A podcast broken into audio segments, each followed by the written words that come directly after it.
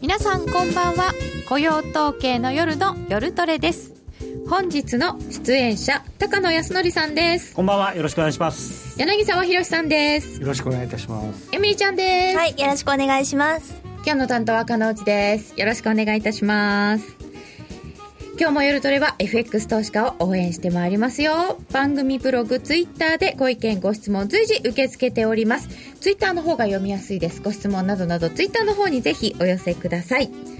えー今日は雇用統計の発表となりますが、えー雇用統計の発表10時30分ですのでそれまでいろんなお話伺ってまいりたいと思いますえー1月から本当にいろんなこと起こってますのでその辺ぜひぜひ、えー皆さんからのご質問も答えていただきたいと思うので、えーそういった質問も随時入れてください、えー今日の雇用統計それから他が全部利下げなのにどうするのそんな話も伺ってまいりたいと思いますそれでは進めてまいりましょう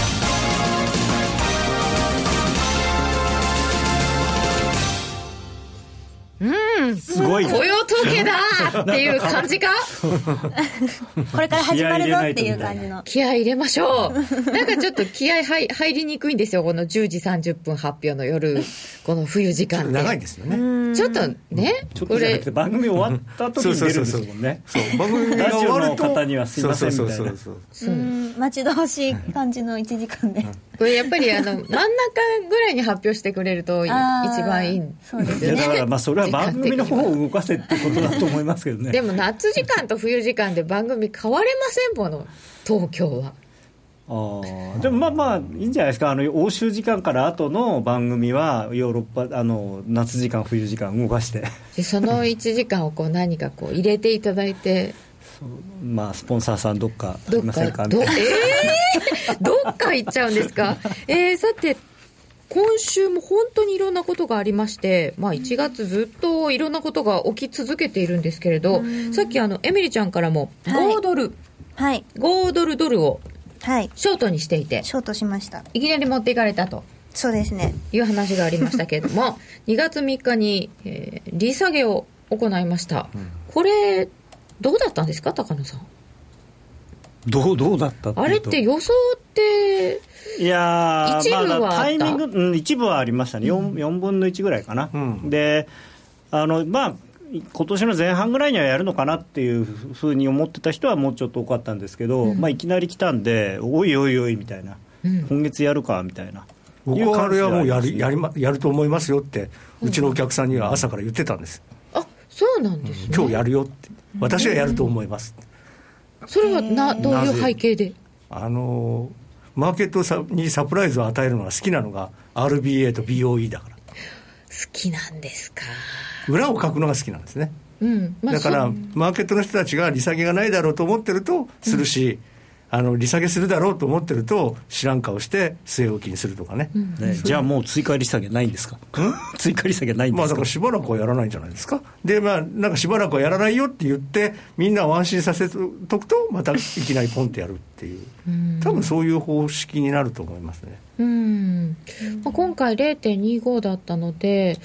もう一回あって0.5かなっていう話もあるみまたあ、もうい一ですけど、回多分やるとは思いままあすあけとど、ね0.25はやって2%までは下げるだろうとは、もともと言われてますので、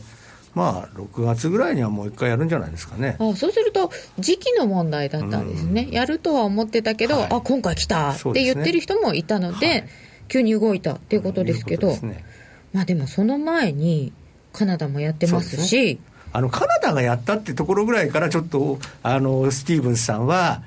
こりゃ先越されたかと チェ思みったいなんじゃないんですかあね。ーまあどうですか資源国つらいってことですかまあそれはこんなに差があればね、あんまり嬉しくはないでしまょあうねね。原油の下げがねあの半分ですごからくね言われてますけど、ええ実はあのあのあんまり知られてないですけど、鉄鉱石、鉄鉱石3分の1ですよね、あ高値なんのか。史上最安値を更新したんだよね、先週、うん史上最安値なんだ。らしいですまあよ、まあだか僕もらよく知らないんですけこど、こ何十年の多分最安値ですよね。まあまあ、そういうことなんでしょ、うんまあでも原油だって、ね、100ドル乗ってた時から考えれば3分の1近いですからね、安値いったら。でも原油ってそういえば、なんか、あの110ドルから40ドル高野さんのあの、まあまあ、とりあえず。通りだったんでしょ、あの線のところで止まったんでしょ、まあでも、まあちょっちょと、っとちょっと差し込んでますけどねちょっ。とでも、うん、じゃあ、まあ、大体いいとこですかうん、とは思うんですけど、まだわかんないですよね、でもね。まだわかんなまい。だわかんない。そうですよね、わかんないですよね、でもあんだけ急反発したり、また反落したりしてるんですけど、そういうのって、なんかそろそろまあこう、まあままああね普通はその高値波乱の逆ですよね発行ので起こることではありますよね。そんな気も大体そういうのをね最後の最後にね、んもう出苦しますねしい人はいるし、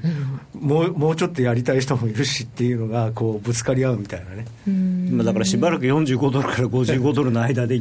激しく動くんじゃないで激しすかくあ激しく戦い合いがあるんですー激しい戦いが行われているところに入っていくのは、ちょっと怖いね、そうですね、まあ最安値って消費者としては嬉しいけどうんうん、まあ、鉄鉱鉄鉱石ね鉄鉱石鉄鉱石最安鉄鉱石はまあまああんまりでも確かにそれは、うん確かにねあのだって鉄建材とか安くなるんっていうでしのょは全てのうん鉄のまあでも原料だからでもね、はい建材のうちの鉄鉱石の原料の割合って多分こんなちょっとだと思うんですよやっぱ加工代とかの方が高いですかけど、らてかね鉄の場合はね日本なんかはむしろほらもともとくず鉄とかうをん再利用してるしてねリリサイクルしてる方が多いから逆に言うとそういうリサイクル業者さんが立ち行かなくなっちゃうんですよね、シェールオイルと同じで本当ですね、うんそれがちょっとかわいそうですそうなんですだからあのすごくエコに反するっていうか、そういう、まあ、例えばほら古紙なんかも今あんまりああのちゃんと実は再利用されてないんですよね、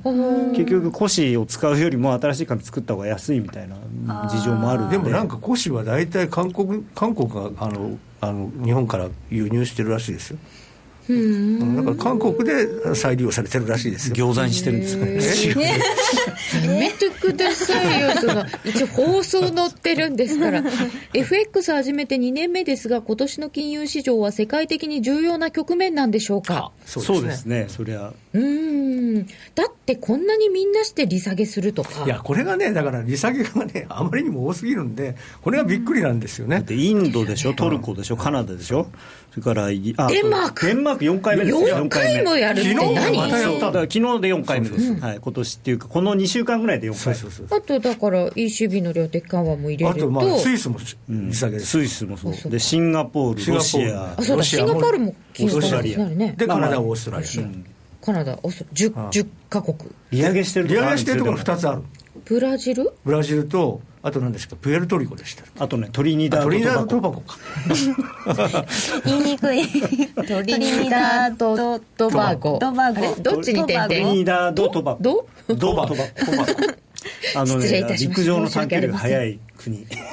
れアナウンサー言えないの本当は失格 です申し訳ありませんで、まあだからまああのこんなにいっぱい利下げするってなんか悪いこと起きてんのかなとか思っちゃうんですけどていうかまそうであも資源国にとってはやっぱり原まあ悪いこと油起きてますよ原油安がまあ悪いことなわけだから原ですよ、原油から始まってそうそういろんな第一次産品が下がっちゃってるからみんな下がっちゃってるんでそれはよくない、だって普通利下げするって景気悪い時悪でいすよそうねそうそうだから利下げして支えようとするわけですだよからね景気悪いとこばっかなんでまああとはいいそののは日本あのアメリカだけなんでいわゆるその通貨安競争ですよね、だからあの要するにドル建ての商品価格下がってるんだったら、自国通貨安くすれば、自国通貨建てはそんなに安くならなくて済むっていう、うんロシアは上げて下げたよねそうそうそうそうそうすっごい上げて下げたんだよねちょっとねコシって昔から高いって言われてましたよエコは高コストああなるほどなるほどでそんなにいっぱい利下げしている中で今、いいのはアメリカだけってお話ありましたけど、アメリカだけが一人でこれ引き受けられるんですだかからそれがね難しいっていうのが、要は先週ぐらいからお大きなクエスチョンマークがあのアメリカでもついたとで要はニューヨークダウとか急落した背景としてはキャタピラーだとかプロクターギャンブルだとか、えーマイクロソフトだとかっていうある程度輸出比率の高い企業の業績発表があったときにドル高のせいで輸出が大打撃を受けて、売り上げは減る、利益も減るっていう状況で、それで先行きの見通しのにも下方修正ということになって、これはアメリカの企業にとってドル高がちょっと効いてきたんじゃないかというようなイメージがアメリカの株式市場で広がったんですね。で、それを、要は為替市場の方も敏感にあの受け止めたんで、ドル円なんかはやっぱりちょっとやっぱり買えないかなっていうイメージが、それでちょっとドルが頭重たいそうそうそうそう。まあ結局、中国なんかはね、中なんかっていうか、はっきり言って、中国がもっと調子が良ければ、多少ドル高になっても何しても、そういうさっき言ったみたいな企業のものが売れるんですけど、中国自体が減速してるところでドル高になっちゃったから、あとはユーロ安が効いてるんですよやっぱりダメなんですだよっねてプロクターギャンブルとかってやっぱりヨーロッパで結構輸出してるわけでしょ、だからあんだけユーロ安になっちゃったらユニリーバーに勝てませんよまあ、向こうにもありますからね、似たような企業が。そうすると、その通貨安競争の分で、アメリカの企業がちょっと割を食う、とすると、はいまあ、ルー財務長官はドル高は利益ですって、まだちゃんとおっしゃってますけれど、そうもいかなくなっちゃうかな。選挙がね、だんだん意識されるようにだなからるまあと。今年はまだいいけど、来年選挙ですから、今年もだから年末が近くなってくると、ほら、大統領候補を誰にするとかまで始まるじゃないですか、そうなってくると、いよいよですね、あの共和党のあたりから、ドル高に対してですね、ちょっと、うんなんとかしろよっていう話になりそうなんですね。そうすると、選挙が意識されてくるっていうことは、今年の年後半になればなるほど、利上げしにくくなるわけですか、本この当はそうなんです本当はね。だってそれでまた一段のドル高になるわけですからね、そ普通うそうそうに考そうえ普る通はそうですよね、でもどうなんですか今6月に利上げっていうのはちょっとずつ後ずれしてます、そう市場の予想としと。てまは、あまあでも、行ったり来たりですよね。いたり来たり、うんままああままああでも、まあ、債券市場ではもうろ6月を信じてる人はいなくなりつつあります。そうですか、うん大体早くて金利9が月とねいう感じになってきてます。うーんもう FF の金利の先物なんかではもう9月までいかないと織り込みができてないですね。まあ、あのインベストメントバンクでも年内やらないって言ってるところもありますからね、はいそうですよね、で1回だけやるっていう言ってるところがありますね。とりあえず1回やって、うん利上げっていうより正常化まあまあ それはでも言葉のあやですからあーでもなんかねそういうふうに言いたいのかなと思ったりして、俺は母にお金を貸すお金の金利を上げた 利上げあらだすごい厳しいですねすごい。高野さん髪伸ばしてんですかいやあの床屋に行ってないだけですうんうんユニリーバー安くなるかな高野さんユーロドルどこからショートしたらいいんですかユーロ売りの構えで待ってるところですユーロいつえっ、と下げトレンドに戻りますかうん、知りたいですね。まあまああのなんどういうタームで考えるかなんですよね超長期の下げトレンドは別にまだ何も変わってないんで、まあ、ただもうちょっと中期というか短期のトレンドでいうとそうですね、まあ、1.15とか重いとは思うんですけれどもうんうん重いですか、はい、昨日、一昨日見てる限りは、ただちょっとなんか、ギリシャとかウクライナとかよくわかんないんで、そのちょっと気持ち悪いですね、やりづらギいリ。シャはそのあの ECB が認めないよってあれ怒ったんですよねうんマリ多アさん、分、多う分ん、ドラギさん怒ったよね。まあ、ただ、だから、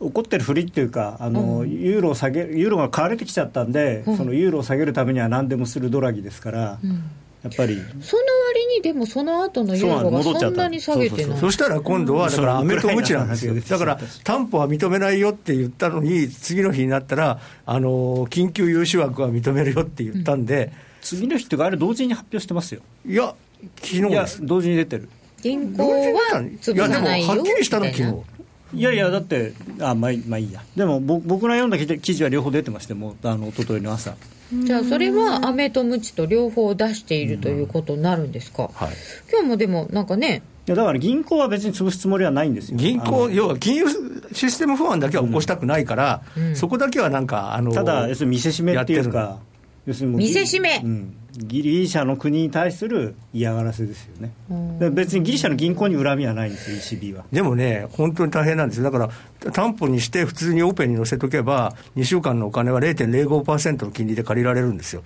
でもこのあの緊急融資枠っていうのだと、1.55%利息払わなきゃいけない。うーんえそんなんで借りないじゃないですかだいからやでもでも他に借りようがな他いにから借りようがないから、それで借りざるを得ない、でギリシャの銀行があの担保として持ってるのは EFSF 債ぐらいしかないんですって、でそうするともう、もともとそんなにたくさん持ってないから、必要なお金はかそれだけじゃ借りられないから、どうしてもそのこの緊急融資枠っていうのを使わざるを得ない、そうすると高い金利を払わなきゃいけないと。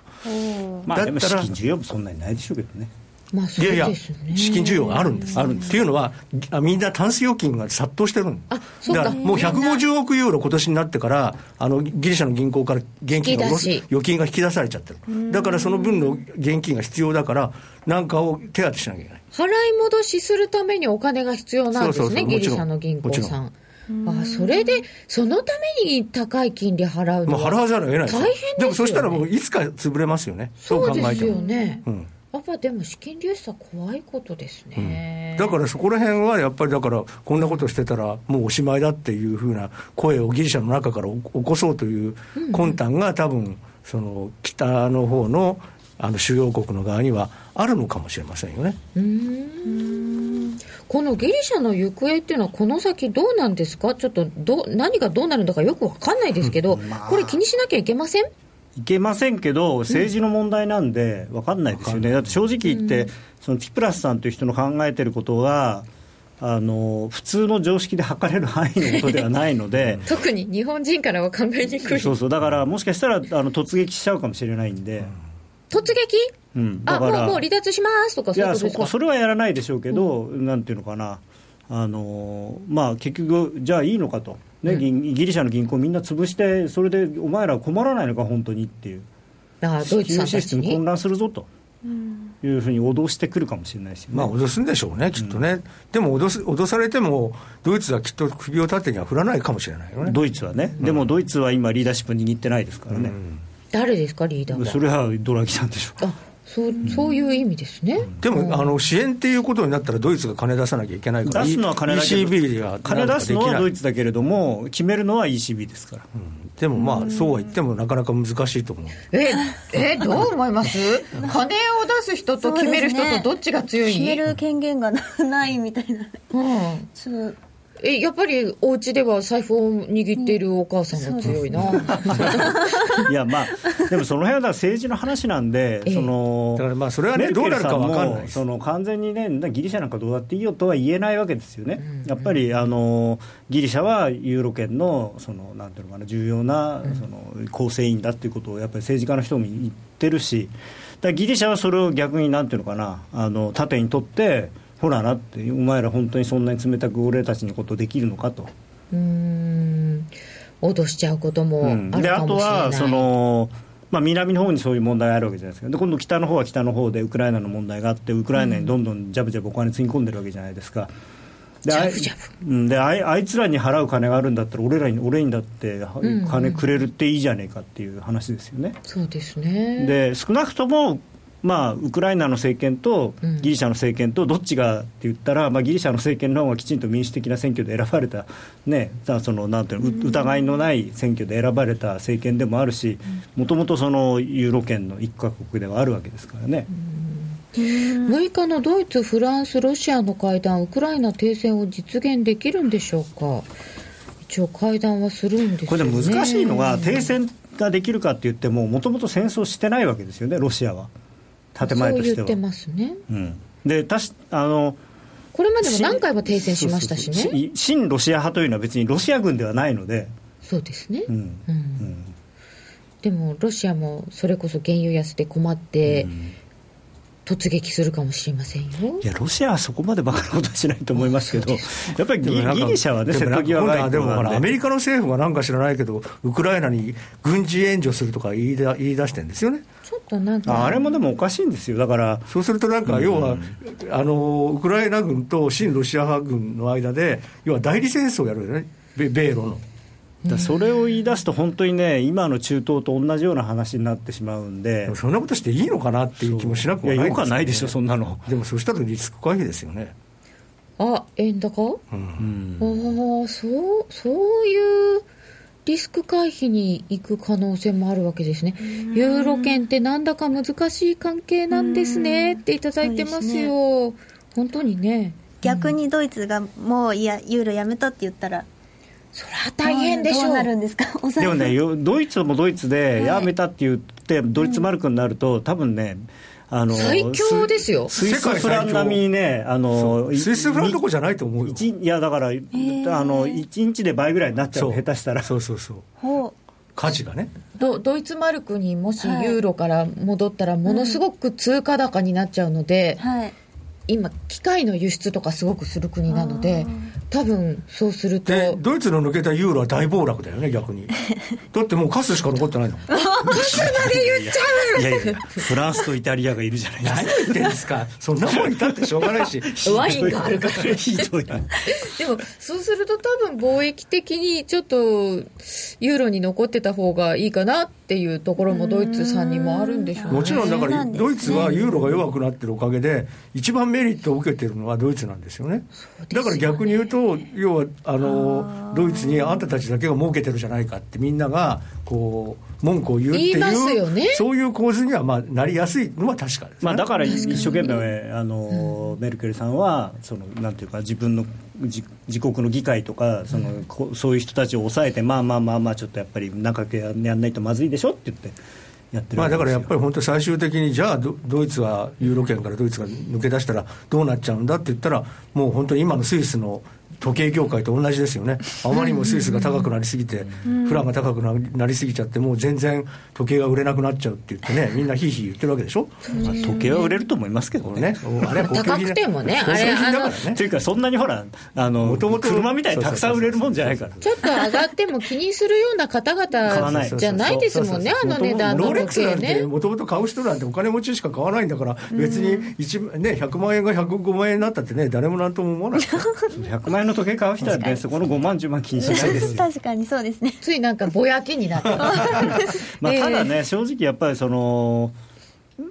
まあ、ドイツ、かなりね、いろあのドイツ国内に工場、日本と同じで、少なくて、やっぱりそのひ東ヨーロッパとかね、そういうところにいっぱい工場ありますけど、それでもやっぱり車なんかはね、あのマルクになっちゃうと、結構大変なんでしょうね。うん、そうですね、車はあるかもしれませんね。まあ、でマルクが倍になるったらね、車の値段は倍になっちゃうわけですよ、そうですよ。そんうですよまあ、まあ倍にはならないですけどね、まあまあね、でもならないけど、ならないけど、まあ、理論的にはななってもおかしくはないってことフォルクスワーゲンさんとか。フォルクスワーゲンはね、でも多分国内生産比率がかなり低い。低い、そうなんですか。まあ日本車だってこうですからね。ただし、まあ、ねポルシェとかは倍になっちゃいますね、多分ね。ポルシェだえ、かポらルシェね。で、そんな中で、えっ、と、ユーロ圏と黒田日銀っていうテーマが与えられてるんですけど、ユーよロく圏とわかんないですけど、あうの、んどういうことだそれこんだけ皆さんが利下げしてきた中で、グローバルデフレの中で、日本はデフレを脱却できるのでしょうかっていうところにあって、黒田さんはどうするんですかね、この後あのーまあなんていうのかなこうイメージしていただければ分かるんですけど日本は長らくそのうー金融を引き締めまあ引き締めとは言わないですけど緩和をずっとしてなくてあの黒田さんになる前ですよあ、白川さんうのん時、それでずっとこうい一番後ろを走ってたわけですよね、でそれが黒田さんがあの2年で2倍2%ってやって、 はいあのやりいました一躍ですやりましねたトップグループにこう躍り出たわけですよでさらに、えートップを走っていたアメリカ軍が、えー撤退をしたことによって日本があのついに先頭を走れるかなと思ったらそしたら急に周りからたくさんこう わーっとこう競争相手が出てきちゃって、まあ、強力なまだユーロがまだ日本は多分トップなんですけど、まあまあ、ユーロの方が金額としては、もし本当にちゃんと600億ユーロできれば上ですけれどもね、あの毎月の金額としては、ただあの、そそれ以外にも、たくさんなんかちっちゃい子がいっぱい走ってきちゃった んで、まあまあ、だから、紛れね、急に日本が、まあ、別に日本は何も、あの交代も何もしてないんですよ、ただ、あの目立たなくなっちゃった。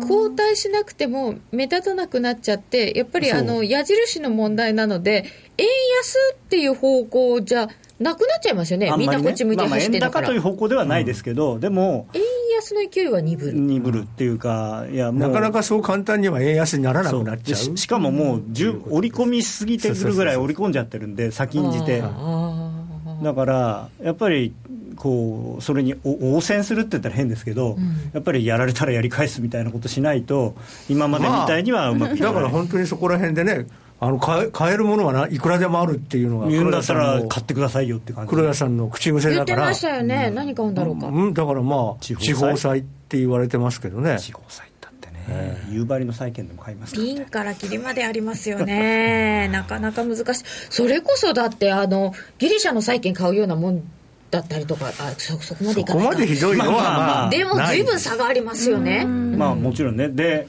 多分東京都の債券なんて、そんなにべ別にね、発行量もこれから出てくるとは思えないし、まあ、でもほら、あオリンピックのために、ガンガン出します出かして、それを日銀に買わせるという手はありますわね。ひどい、なるほどなんかねまあ、じゃあ財政規律っていう問題からいくと、あんまりよくはないんです大けど阪があれじゃないですか、じゃあ、うちのうちがざガンガン出すから買ってくださいっていう。橋本さんがいいそういどうしやあんまり買いたくないですよねでもまああのまあ多分地方まあでも債とか、あとは外債っていう、うんあの話もあるんですけど、外債だと、スイスとの二の舞になっちゃう可能性がありますよね。まあ、それにあと日銀とのそのなんていうんですかねいろいろ住み分けの問題とかもありますからねあ日銀じゃないあの財務省と日銀のその住み分けだから一応為替は財務省の選管事項なので日銀が勝手に買うっていうわけにはやっぱいかないと、やっぱり金融緩和3部作なんですねああワンツースリーでもう一回あるってことですかね大きいのがいやおいらの住宅も買い上げてほしいーいやいやだから、あの個人個人の債券買ったらどうかな僕が例えばそれじゃああ僕りが1000万円債券発行しますみたいなじゃそあんなそもんれだってあのそんなのジャンク債でしょえ いいじゃないですかそしたら量的質的緩和になりますよユーロ対円、どっちが通貨安競争は有利なんだやっぱり弱小国を抱えるユーロまあ、だからあの、なんていうのかな、本当に何でもすれば、ユーロの方がいろいろ材料はありますよね、だから例えばそのギリシャとの揉め事なんかも、その材料に使えるわけだし、でもまあまあね、ただ今回のそのドラギさんの QE っていうのは、はいまた結構ほら、ドイツが反対してたもんだから、ちょっと中途半端なやつなんですよ、だから、ひ要は表面的にはこれだけ買い買い買いますよっていう、バーンってアド、あい相変わらずアドバルーンはバーンってぶち上げたけども、じゃあ実際に本当にそれだけ銀行が債券を売ってくるか、特にドイツの銀行あたりが、そんなに。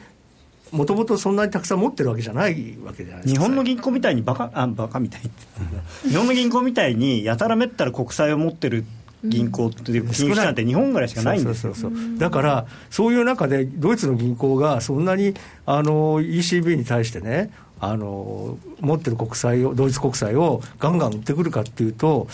ちょっと僕はね、疑問を感じてしかもて今、年はドイツは新発国債ないですよなねいですから、ですよね。財政黒字ですからね。あですよね、そういう意味で言えばでね。でもそでもあの ECB に対する出資比率が一番高大いきいからのはドイツなんだから、ドイツの国債を一番買わ大なききゃいくしけかない買えるのは、一番大きく買えるのはドイツの国債なんです。新発もないのに、どう、そうそうそうどなくなっちゃうじゃないですか。ね20 26%だか7%だかですからね、なくなっちゃうで思い出したんですけど、日、に、日本の債券も随分今週波乱になりまめしちたゃけくちゃど。になってますいやね。もう流動性がないんでしょう、うんだからもう、もうね、あれね、結局、今の季節って、あの3月末を睨んで、あの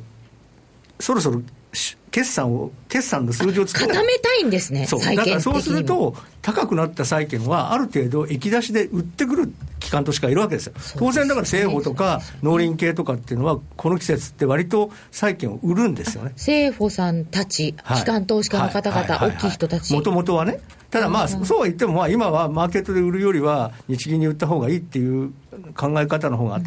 強いのかもしれないけれども、まあでもそういう時期で、ちょっと微妙な時期にだだからこそ、ちょっとなんか外外人とかが、あのこうふりをして、ピュッて売るとですね、急にガタガタガタガタってビットがないから、崩れちゃうみたいな。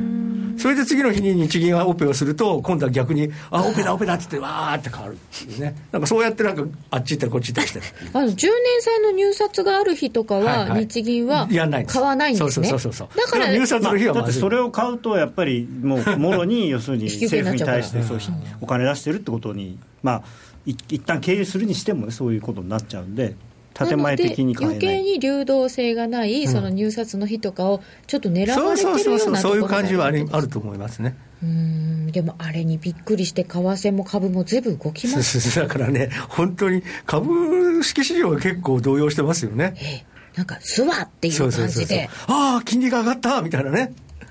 でずっと刷り込まれてますからね、はいいはつか JGB が暴落するみたいな、えこうちょーっとまあね、ね、あれもね、あれも本当は財務省がいけないんですよ。そうなんですかいやでも本当にその辺もこう先ほどの原油もそうですし、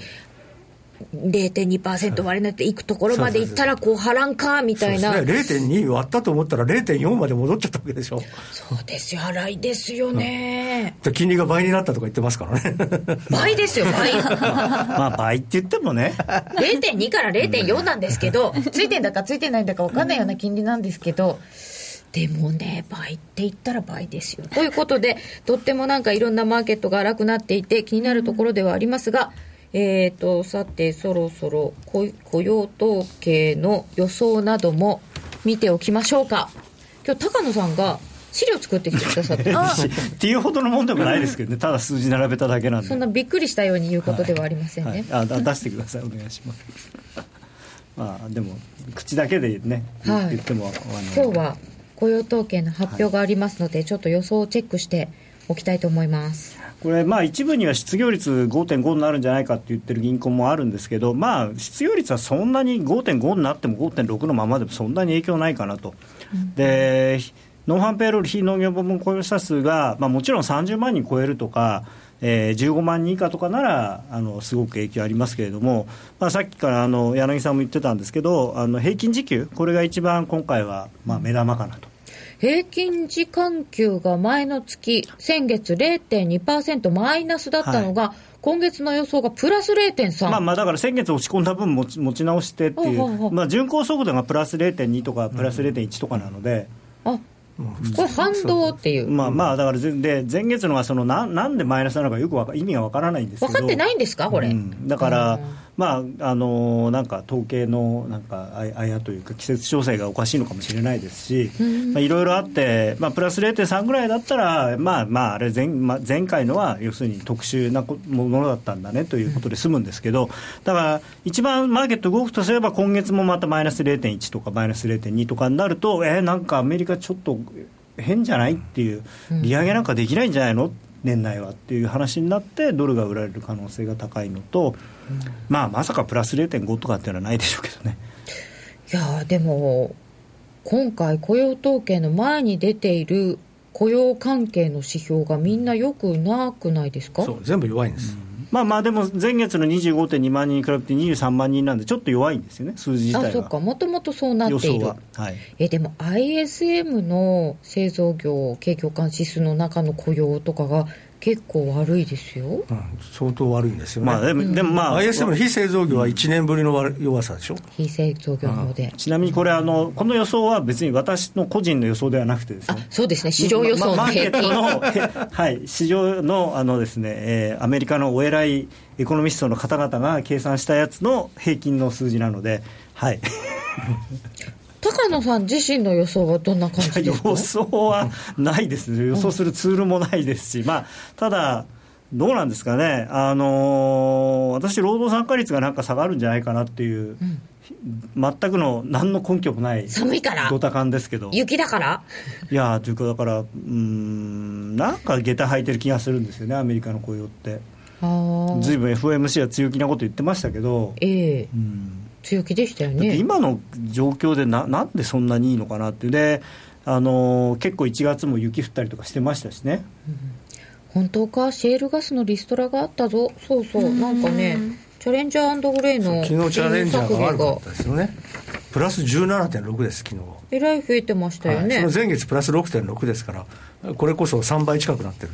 そうですよね、まあでも一応そういうのも全部織り込んでこの数字のはずなんですけどねそうですよね、はいすごい頭のいいエコノミストの方々が予定高 って予想してるんですよであとね、なんかいろんなモモデルを作って、そのけその計算式を複雑なやつにこう全部数字ぶち込んで結果はこれになってるはずなんですよ、で全く当たらないんですけどね毎月でも ISM の非製造業が出たの時に、あの雇用が弱かったんで、ゴールドマン・サックスさんは結構、下方修正あの下方修正してましたね、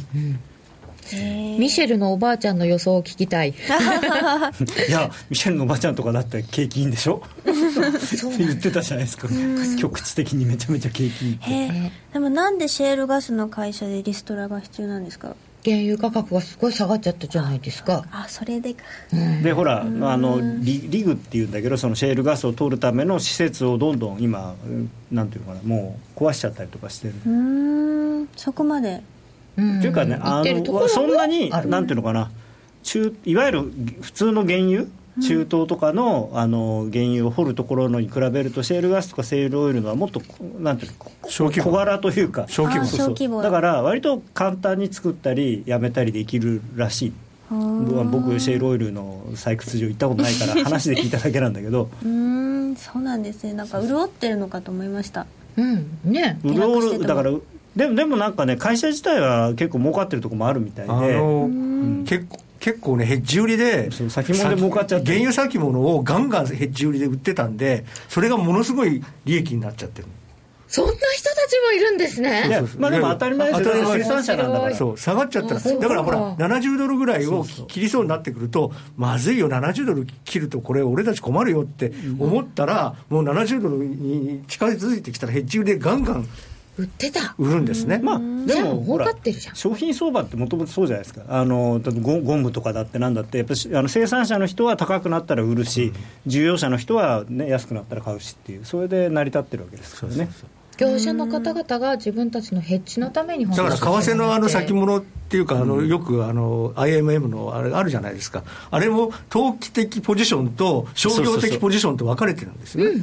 あのその商業的ポジションっていう方はそのそういうなんか、債まあ券のため実需のがあったりヘッとかジねとかねうん。だからその日本の政府さんが外債を買ったときに、その外債の為替リスクをヘッジするためにうあのドルを、ドルを売るとかね、ソニーさんだってトヨタさんだってみんなこういろいろやってますよねそうそうそうまあ、でもね日本の場合はあれなんですよね政府さんにしてもメーカーさんにしてもあのどこまでがヘッジでどこからが投機的か非常にグレーなんですけどまあね、まあよくはわかんないけどね。ですねととあるあのメーカーさんで、えー一応ちゃんと IR とか見ると当社はすべてヘッジ取引しかし引きしかしていませんと、うんあの決してそのなん投機的な為替取引はしておりませんあの担当の人が言ってました輸出の会社ですよいやー高野さん今向こう5年分ぐらい輸入はヘッジしてますけど輸出は向こう3か月分ぐらいしかヘッジしてませんからつっそうそれ投機的ポジシ ョンてそれロングって言うんでしょみたいなまたねシェールに見せかけた先物業者か、えあ今日ね結構皆さん遅刻していらっしゃっててで もわざわざあの遅刻しました っていらしていただい て本当にありがた寒いいことかでらかないやまあ ほらお仕事数忙し字い10時のか半もだからあそうですねいや記録的を毎年更新本当面白い話ですよねいやだからねなんか世の中おかしくなってるんですよ。だからあのー例えば LTCM の時もそうでしたけどその何万年に1回しか起き数学的な確率では起きないはずのことが1年に何回も起きちゃったりとか、でバブルのバブルが起きてバブルが崩壊するっていうのはあのもう何百年も前からこうずっと繰り返されてることなんですけど特に2000年代入ってからそれがすごく早いんですよねその期間が、まあ、IT のせいとかインターネットのせいとかその情報が回るのが早いからそうなんでしょうけど、その IT バブルが崩壊したとこから数えて何何回その大きなバブルがあって崩そう壊でしてすよそうねそんなにねしょっちゅう普通は10年とか20年に1回だったわけじゃないですか昔は、日本のバブル崩壊とかだってそうだし、ねうん20年だって、あの80年60 70年代80年代かけて大きくなったバブルが90年にピークを打ってそこからドーンと落ちてっていうのが、もうアメリカなんてね IT バブルがあってなんだあのサブプライムバブルがあってで今もまあバブルみたいになってるしそれこそだから金融が大きくなりすぎたとかそういうことじゃないんですかあーだからまあ情報まあ、あとはのだから共有が早くデリバティブなんしでしょうね。だから結局、もともとはキャッシュだけの世界だったらそんなことはないんだけど、デリバティブの世界って、キャッシュの何十倍とかやるじゃないですか、まあ、だから FX もそうですよ、もともと現金だだけのあの為替だったら、一倍なら一倍なんだったのが、FX になったらもう25倍でしょ、で海外ではもう何百倍何百倍があるわけでしょ、でこの間、そのスイスがあの、あの上限を廃止したときに、あのバーンって爆発しちゃったのは、大体何百倍も、あのポジションを作ってた人たちですよね。だから結局ユーロスイスなんて大した動かないんだから、うんすごい膨らましたポジションでやってるわけですよ。とところが動かないと思って、ものすごい巨大なポジションを持っていたら、突然、突然自分の思ってた方と逆の方向に、ブワーっていっちゃったあー恐んで、怖もうどうしようもないですよね、万歳。万歳あ万歳ああなっちゃうとねうーん本当高齢の異常もう本当にね異常気象とか言ってそれが普通みたいになっちゃいましたよ毎年異ね常気象ですから本ね当ですよね、えー、というあたりでちょっと為替をレートを見てみるとドル落ちてきていて117円の25銭117円の20銭ぐらいまでありましたねこれでもねドル円はねなんかはい117円割れんとか怪しいんですよねどういう意味ですかいるんや割れそうな気がするなあんか誰かがいるまあ大大口の買いのあー商売ピンと並んでるそうそうそうそうあー並んでるっていうかねなんか割れるとね割れるとね出てくるんマですインよってやる人クもジラの人たちまあいろんなねクジラそれ系の人となんねか大人の人たちモグラモグラまあ潜んでるから違う我々が買ってるんですよミセスとじゃなかくてミス我々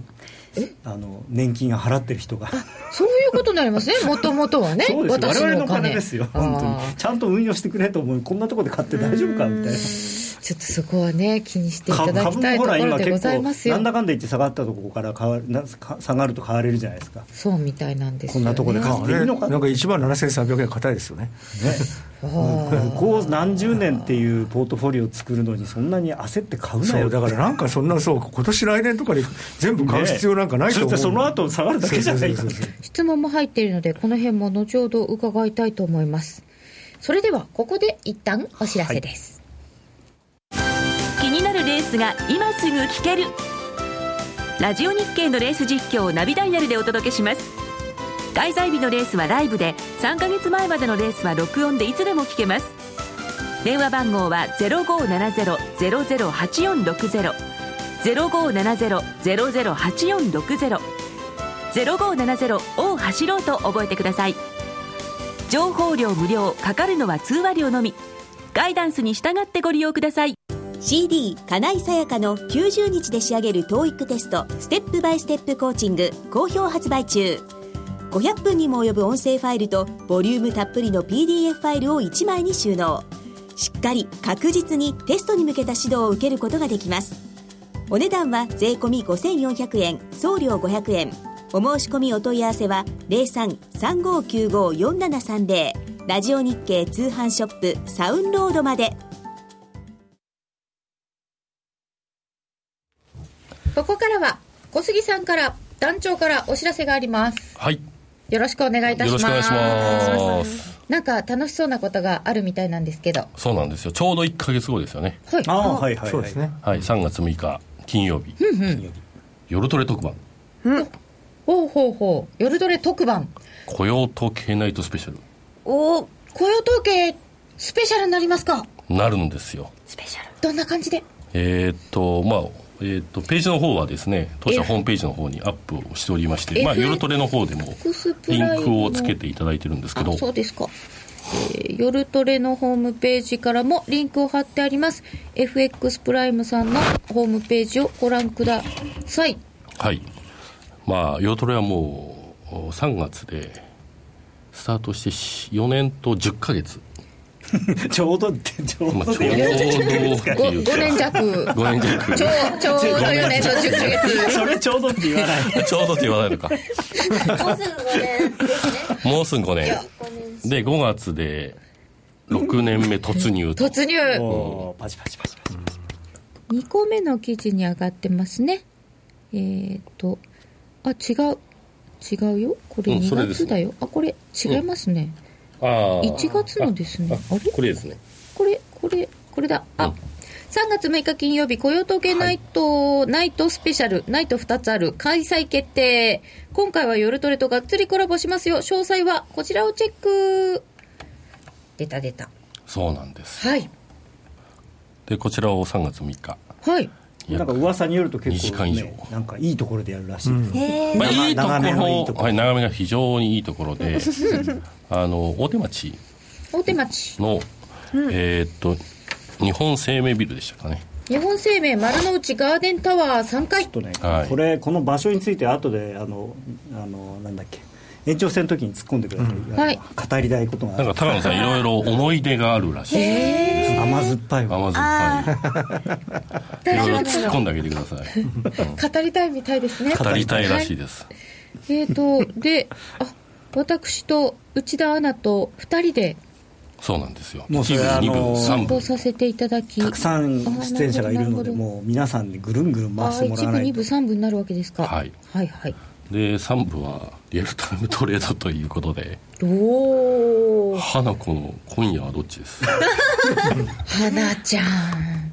大変だ。でまあ夜トレ女子3人にはいリアルトレードをおーやってもらいたいなと、いうふうに考えてます、はい大丈夫ですか大丈夫です100万ドル売買しちゃうかもしれませんねえ冗談ですけどいや証拠金貸してって言わないと貸してください返さないけどってそうそうそう私はギリシャよとかだから甘いですね永久債そうそうそうそうね、ギリシャで同意してお願永いし久ます債だからあの GDP リンあクる時払いの最速なしじゃああの高野先生に頼んでく ださいそうかもうそうすると最近ちょっと地味になっていると言われている反応が地味な雇用統計がスペシャルになるわけですからここで一発ドンとまあじゃあちょっと変な数字出してもらわないとそれはこちらではなんとも乱高下 ELS に電話する今日は頼むよって言っちゃったねってこれが特別にそうですねあの申し込みの方を夕方から始めましたので、はいぜひもうお申し込みいただければお申し込みが始まってるのですね、緑のバナーをポチッとしていただくと申し込みフォームが飛びますから夜トレ特番雇用統計スペシャル観覧希望のお客様はこちら豪華ゲストの方も予定しております、はい、おーえーっとまだ、えーっと載せてはいないんですけどこちらの方今出演ちょっと交渉を交渉中あのしていただいている最中でして、はい、未定となってますけど華やかな人もたくましい人もあそうですか華や楽かしでみたくでますしいね誰か想像してくださいどんどんお申し込みいただければと思いますはい、こちらの方からお申し込みください。ネットからのみですね。そうですねはい。あともう一つ、まあ、あの来週土曜日に控えているあの名古屋セミナーですね、はいで高野柳沢プラス河合さんと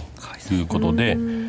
お申し込みの方来週月曜日まで受け付けておりますので、引き続きお申し込みいただければなというふうに思いますはい、ふるってご参加ください。はい、お願いあしまのす司会は団長え私でしたっけ違うんですかあ私です司会進行司会進行司会できないですからまあご案内程度です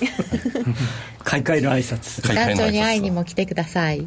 名古屋ですね。はい名古屋ですはい。そちらのお申し込みも、えー、ホームページからそうですねよろしいですかはいセミナーイベント情報のところを開けるといっぱいいろんなセミナーが載ってますので、はいカレンダーありますのではい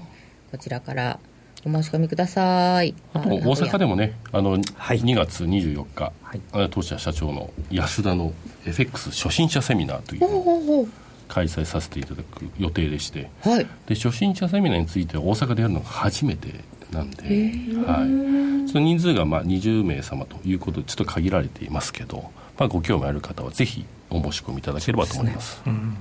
初心者セミナーはこじんまりがいいですよねそうですいろいねろ質問できていろいろ質問していただきながらそれにまあ回答させていただくということになりますねはい、えー FX プライム by GMO のホームページセミナーイベント情報というところからぜひぜひ見てみてください、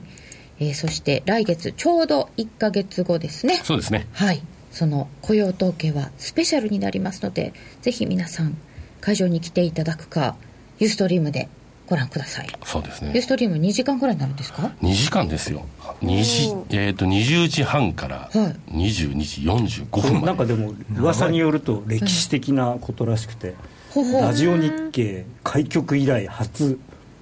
いやあの会場から生放送するって聞いて、えできんのそうって言ってたんですよ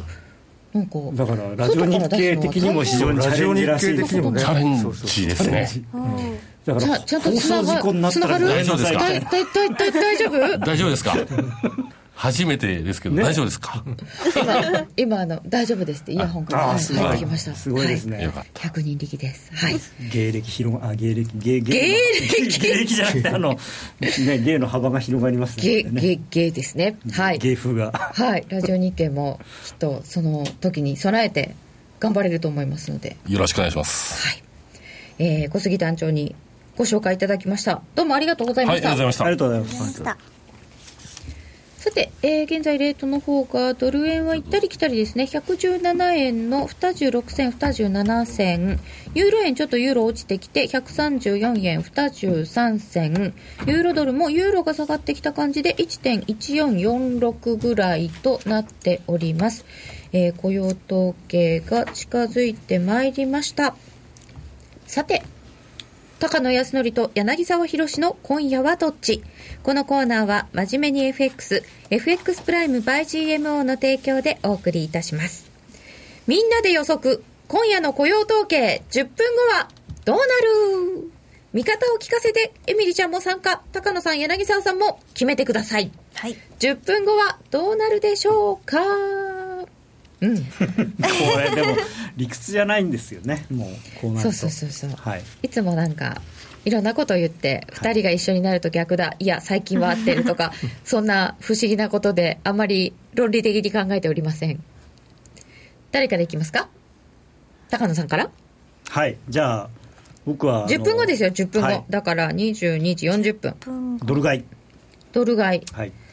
どどっから見て今から見てですかいやだから発表したし発発表表直前後から30分から40分の間はがいそうですねドル買い、に29分39あ59秒から高野さ んは難しいよドル買いでその59秒って柳沢さんは僕したドル売りで、はあ分かれましたよ今日はエミちゃんどうします分かかれたうんどうします上かな上かな上かなチャート見ても分かん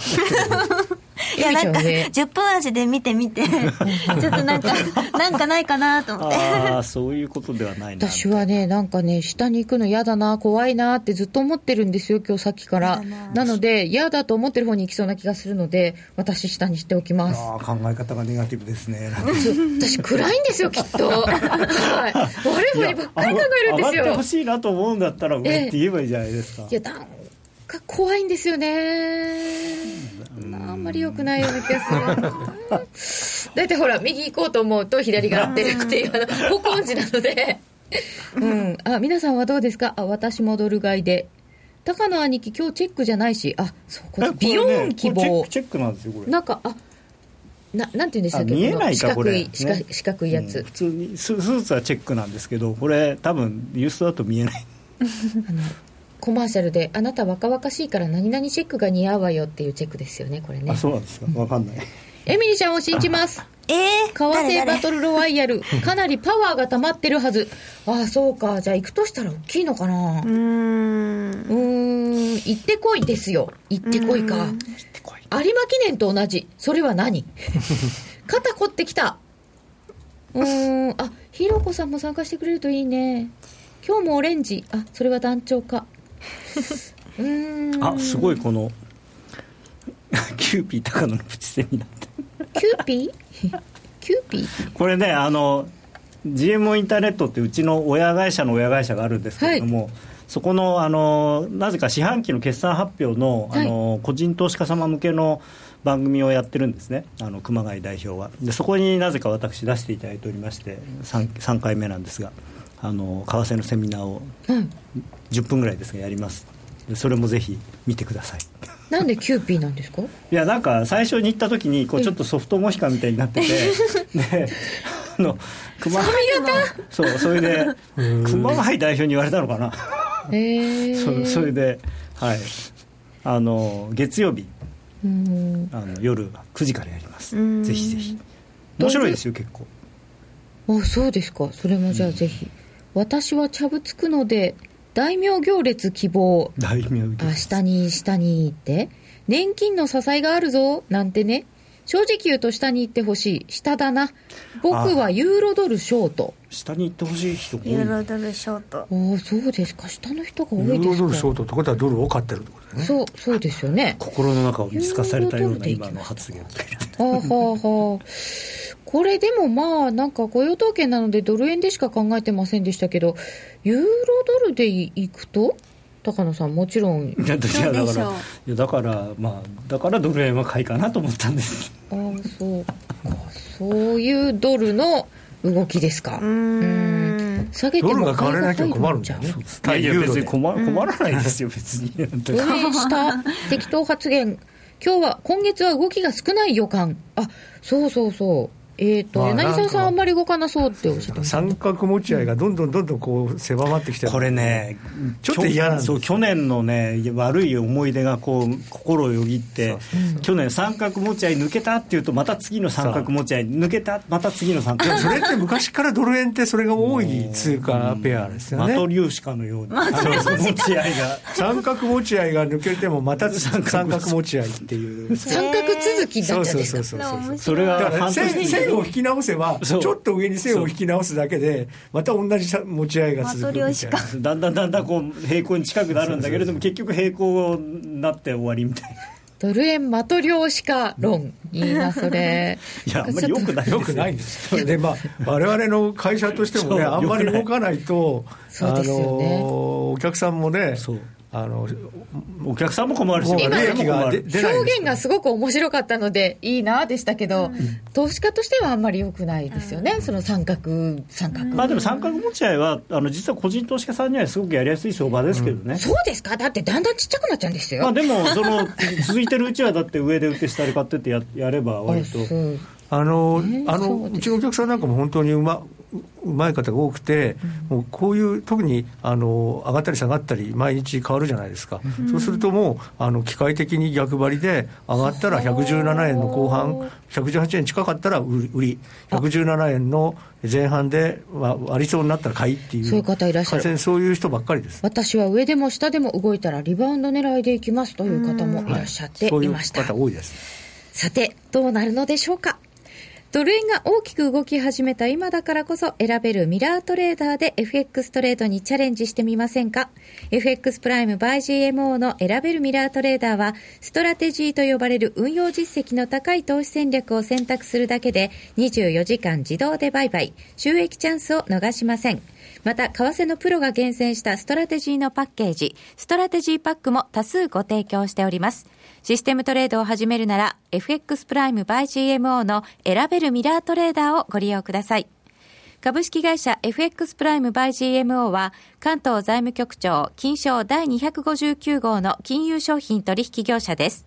当社で取り扱う商品は、価格の変動等により投資額以上の損失が発生することがあります。取引開始にあたっては、契約締結前交付書面を熟読、ご理解いただいた上で、ご自身の判断にてお願いいたします。詳しくは、契約締結前交付書面等をお読みください。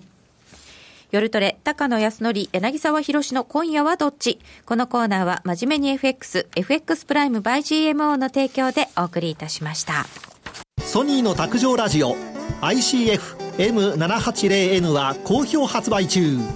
デザイン操作性もシンプルなホームラジオですラジオ日経のほか AMFM が受信できます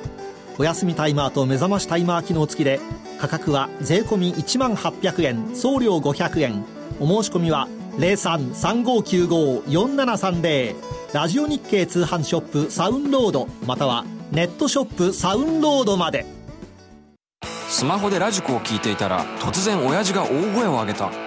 おおその曲懐かしいな父さんが高校生の頃バンドでやってた曲だよえ親父バンドやってたの懐かしいあの音楽に会える新しい会話が増えるスマホでパソコンでラジコ